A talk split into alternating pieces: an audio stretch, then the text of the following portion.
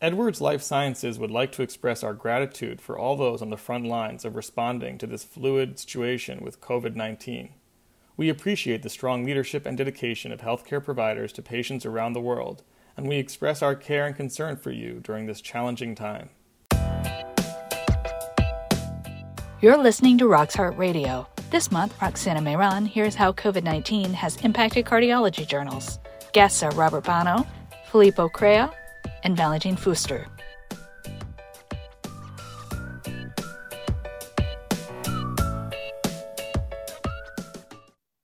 Hello, it's Roxana Mehran from Mount Sinai Hospital in New York City.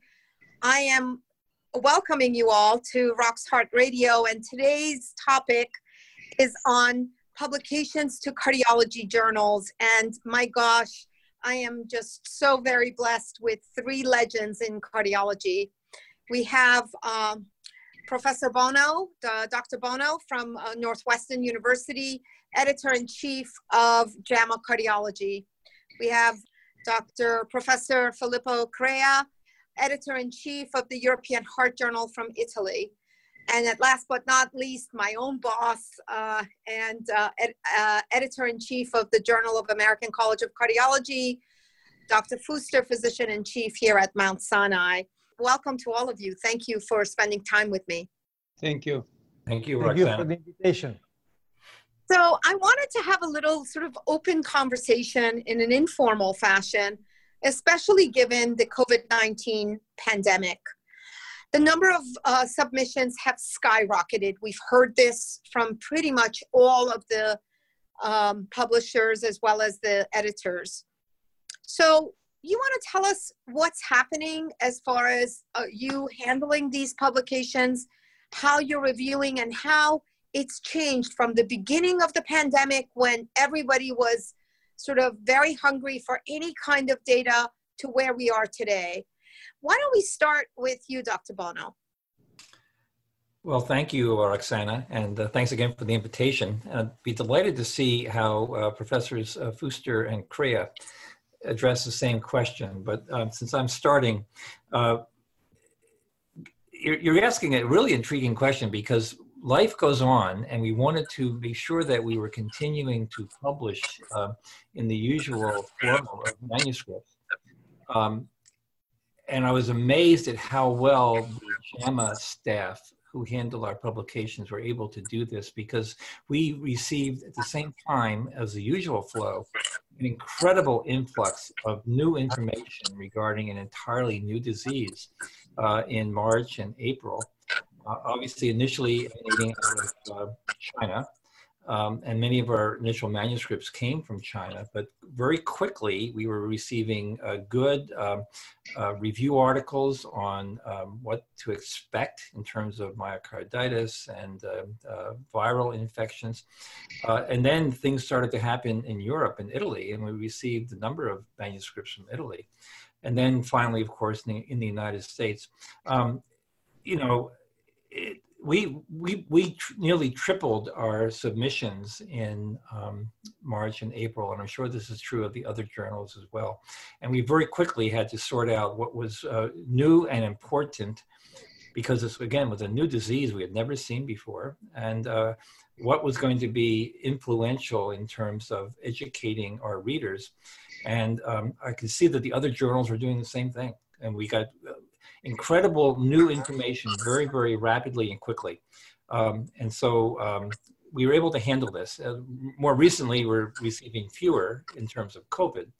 Um, and uh, I'm sure we'll get into this too, that the, the, the, uh, the, nature of the manuscripts now that we want to publish are different than they were originally. Originally, it was all brand new. We needed to get information out regarding the effects on the heart and the higher risk patients and so forth. And uh, now we're more dealing with uh, some of the more physiologic implications as well as the long-term implications. I know that the bar is high because I'm an, I'm a, an associate editor with you, uh, Dr. Bonow. I'd love to hear from Drs. Fuster and, and Crea, especially Dr. Crea. I mean, you're uh, uh, just picked up the journal, uh, if I'm correct, uh, and uh, you've been involved, uh, obviously, very deeply with this journal for many, many years. Uh, and maybe you can share some of the experiences, especially since a lot of the the epicenter was right in your in your uh, nation. Yeah, well, the uh, what happened with our journal parallels what Bob said before. Uh, we have a large amount of papers on COVID. Uh, the total we received uh, this year on COVID was about 700 papers, which is 15% of the total. And in the peak of the, uh, of the submissions coincide with the peak of the pandemic, at least, at least in Italy or in Europe. So the peak was in May. In May, we received 200 manuscripts dealing with COVID. So it's really a large, a large amount. Uh, the uh, acceptance rate coming to uh, papers, uh, uh, relevant papers, let's say review articles, original articles, translational articles, well, the acceptance rate has been similar in this year for COVID and non-COVID, uh, about 60 6% for the European journal. So the feeling is that uh, we had this pandemic of, of, of COVID submissions, but uh, uh the overall quality, I mean, was such that uh, the acceptance rate was similar for COVID and COVID uh, my personal feeling, I don't have figures to this regard. We, of course, we can get figures, precise figures. My gut feeling is that on average, the quality of COVID paper has been a bit less compared to, to non-COVID paper, but the interest is such that, uh, uh, again, acceptance rate was similar. And uh, all the paper we, uh, we have accepted, COVID paper, from a methodological standpoint, they're, pretty sound. Some from China, as Bob said before, then from, from Italy, and then from Europe, and now from the States. No, it's it's amazing. I, I'm I'm I'm certain. Uh, Dr. Fuster, you have anything uh, else to add? You're muted, but if you want to speak, we can. You'll have to unmute. But um, it would be great to um, to hear your view if there's anything to be added. And, and specifically if you can talk to me about how this has affected the non-covid papers which is what i'm hearing that um, a lot of people are very concerned that the journals are too um, focused on covid um, and uh, this maybe dismissing some good science. Uh, can you can you tell can you tell the world that that's not the case I would love to say that, but I can't. First of all, if I can tell you one word that affected the three of us, I'm sure, is we were overwhelmed. That's number one. Overwhelmed because so many papers, you need reviewers, and everybody's asking for a fast track. And, uh, and, the, and then you tell them that cannot be fast track because they are not unique and they have to be reviewed statistically and then they become angry. So let me summarize, let me summarize my thoughts. First of all, in the positive side, you know, we were able to publish aspects that were new, that were not recognized before. And that to me was very positive. Now, in the negative side, is that the number of publications, that the number of papers that we receive every, every week, which is about 100, it turned out to be 300 to 400. So triplicate at least, which has to had to look for new reviewers and new associate editors to help us. This in a way is negative.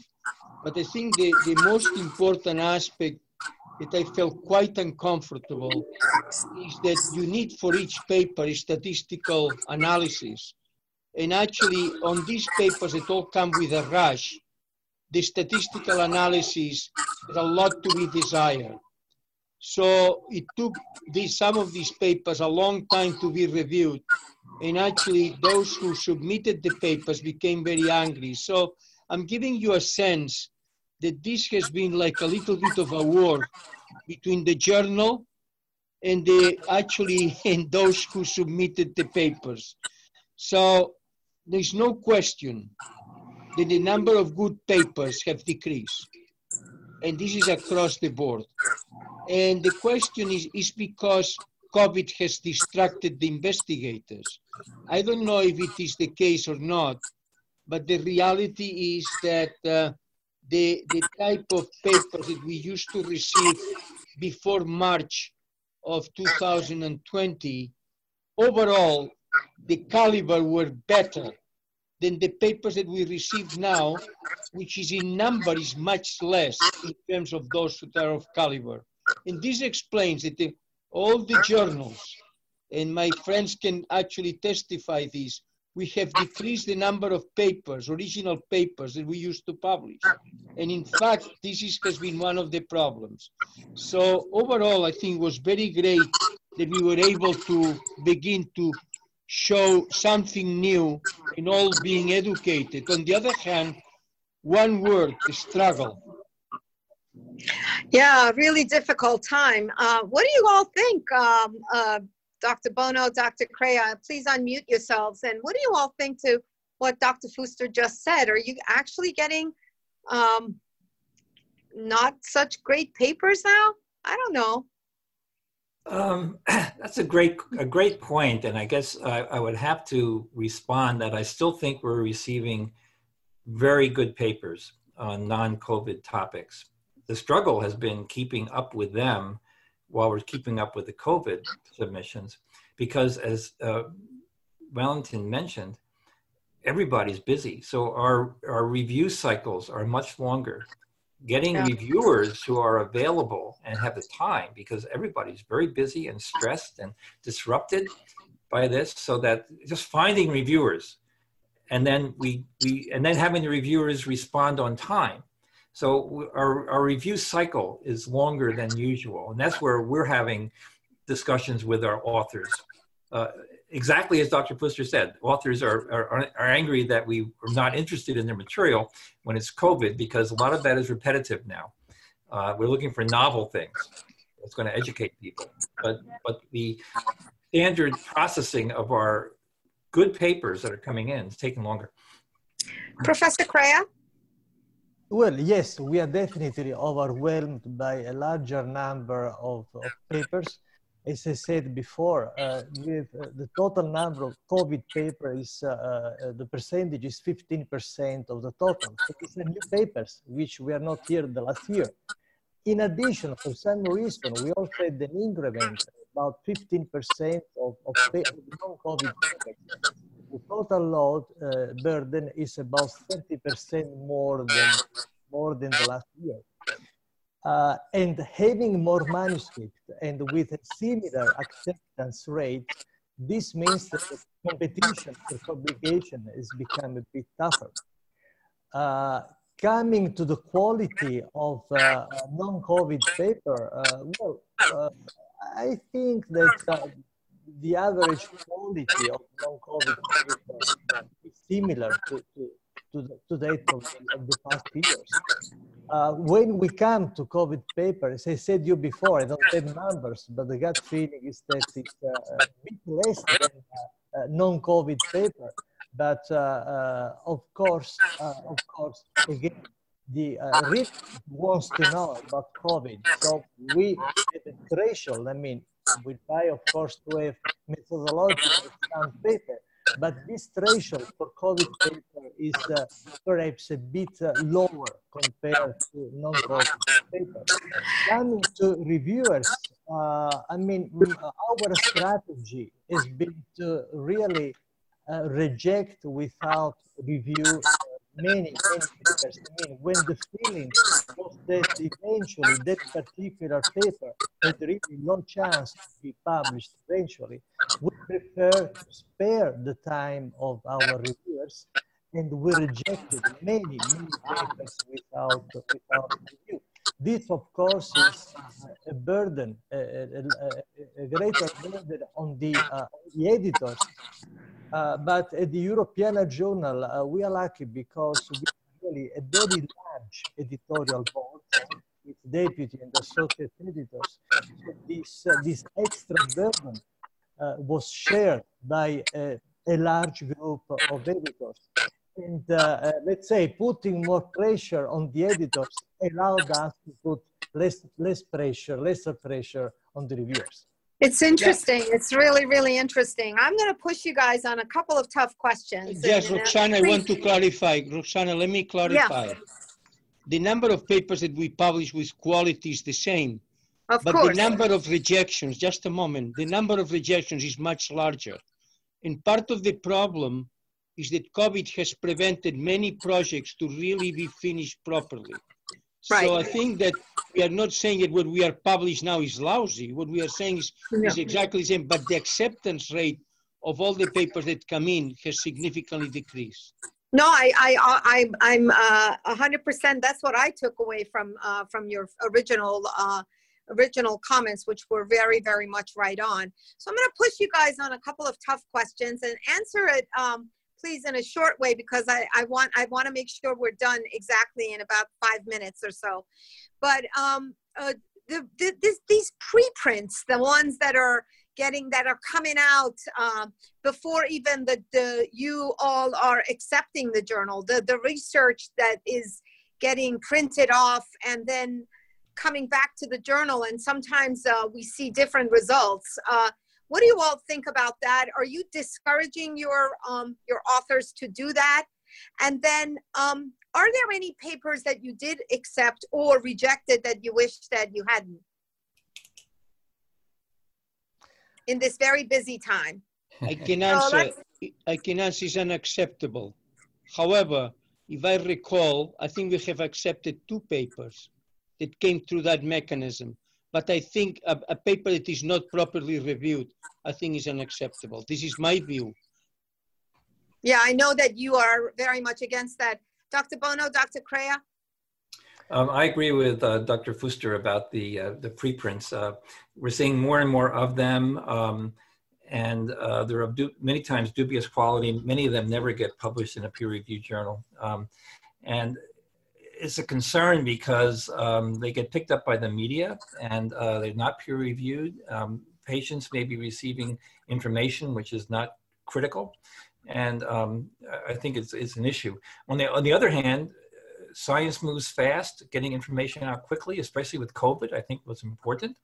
And I think the preprint um, mechanism had, did allow for some early information about COVID that was important. But in general, I'm, I'm, I'm nervous about where preprints are going. And this, the, the data are statistically, uh, the vast majority of them do not show up in a peer reviewed journal ultimately. Yeah, that's true. Well, Um, my my well, I, I fully agree, of course, with uh, uh, with uh, uh, Professor Fuster and Bonow. But on the other hand, I, I see preprints like the rain. We can protest against the rain, but it will rain. Uh, in uh, European Heart Journal, we are trying to set up uh, uh, the uh, repository for preprints. I mean, we the intention is to offer preprint service to the to the others with the agreement that when the paper is uh, is published, of course, it's removed by this preprint repository. I think that again uh, is not an ideal system, and I don't like it. Uh, but uh, again, uh, the rain comes. I mean, we can uh, we can uh, protest against the rain, but uh, eventually the pressure is such that it can be difficult to prevent for a long time in the future this preprint attitude. I I want to clarify, Roxana, there are two types of preprints. Be sure we don't confuse here. yes, The, the preprint that is not reviewed, which is what we are talking about, yes, is the preprint that has been fully reviewed and appears before it comes into the journal. The Oh, second one is justified. of course, that, of course. That is adva- advanced publication. Yeah. So in the final moments, I want you to speak to your uh, authors. Um, a message to your authors. So we'll start with JACC, then we'll go to European Heart Journal, and we'll finalize with JAMA Cardiology. Please tell the authors, what are you looking for? COVID, non-COVID? Dr. Fuster, you go first. Anything that has quality. Thank you. Okay, great. So you want novelty, no? Novelty and high That's quality. exactly the issue. Okay, great. Dr. Crea? Well, three things. First, methodologically sound. If the paper, if the methods are not sound, uh, there's, I mean, really no room. So methodology has to be sound. We have to identify a clear uh, additional innovative value compared to what has been already published. And the third element is more philosophical, difficult to quantify, but the paper has to be inspiring. Uh, sound, methodologically, novel, and inspiring. Lovely. Dr. Bonow. Very little to add to uh, Professors Crea and Fuster. Uh, novelty is key, quality, well written, but very rigorous methods. Uh, uh, you know, I read the abstract and then I immediately go to the methods. And uh, after that, I might be interested in, seeing something else. But uh, uh, the methodology becomes critically important. The biostatistical uh, rigor is, is key. Well, what great advice for all of the authors who are listening, potential authors. Please submit your science, really important do clinical research. It's vital to our existence in, in the practice of cardiology. And of course, uh, very, very importantly, you heard from the legends here and the editors in chief, they're looking for novelty, they're looking for high quality science, inspirational science, and of course, something that makes an important difference in the practice and improving the health outcomes of our patients with cardiovascular disease. What a thrilling honor to be with you all. And I love that you you did not make a distinction between COVID versus non-COVID papers, that they're all basically looked very, very similarly across the board from these three incredible journals of cardiology. Thank you for all the work that you do in making sure that our science is sound and high quality. And thank you for being with me here on Rox Heart Radio. Thank you for Roxana Radio. Thank you, Happy Thanksgiving to all of you. All Thank you. you. Thank you.